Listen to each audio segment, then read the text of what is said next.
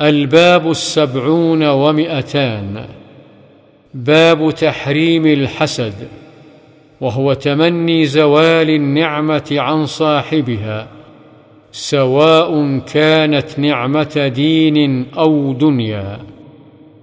وفيه حديث أنس السابق في الباب قبله وعن أبي هريرة رضي الله عنه أن النبي صلى الله عليه وسلم قال إياكم والحسد فإن الحسد يأكل الحسنات كما تأكل النار الحطب. أو قال العشب. رواه أبو داود. وقد ضعف الشيخ الألباني هذا الحديث.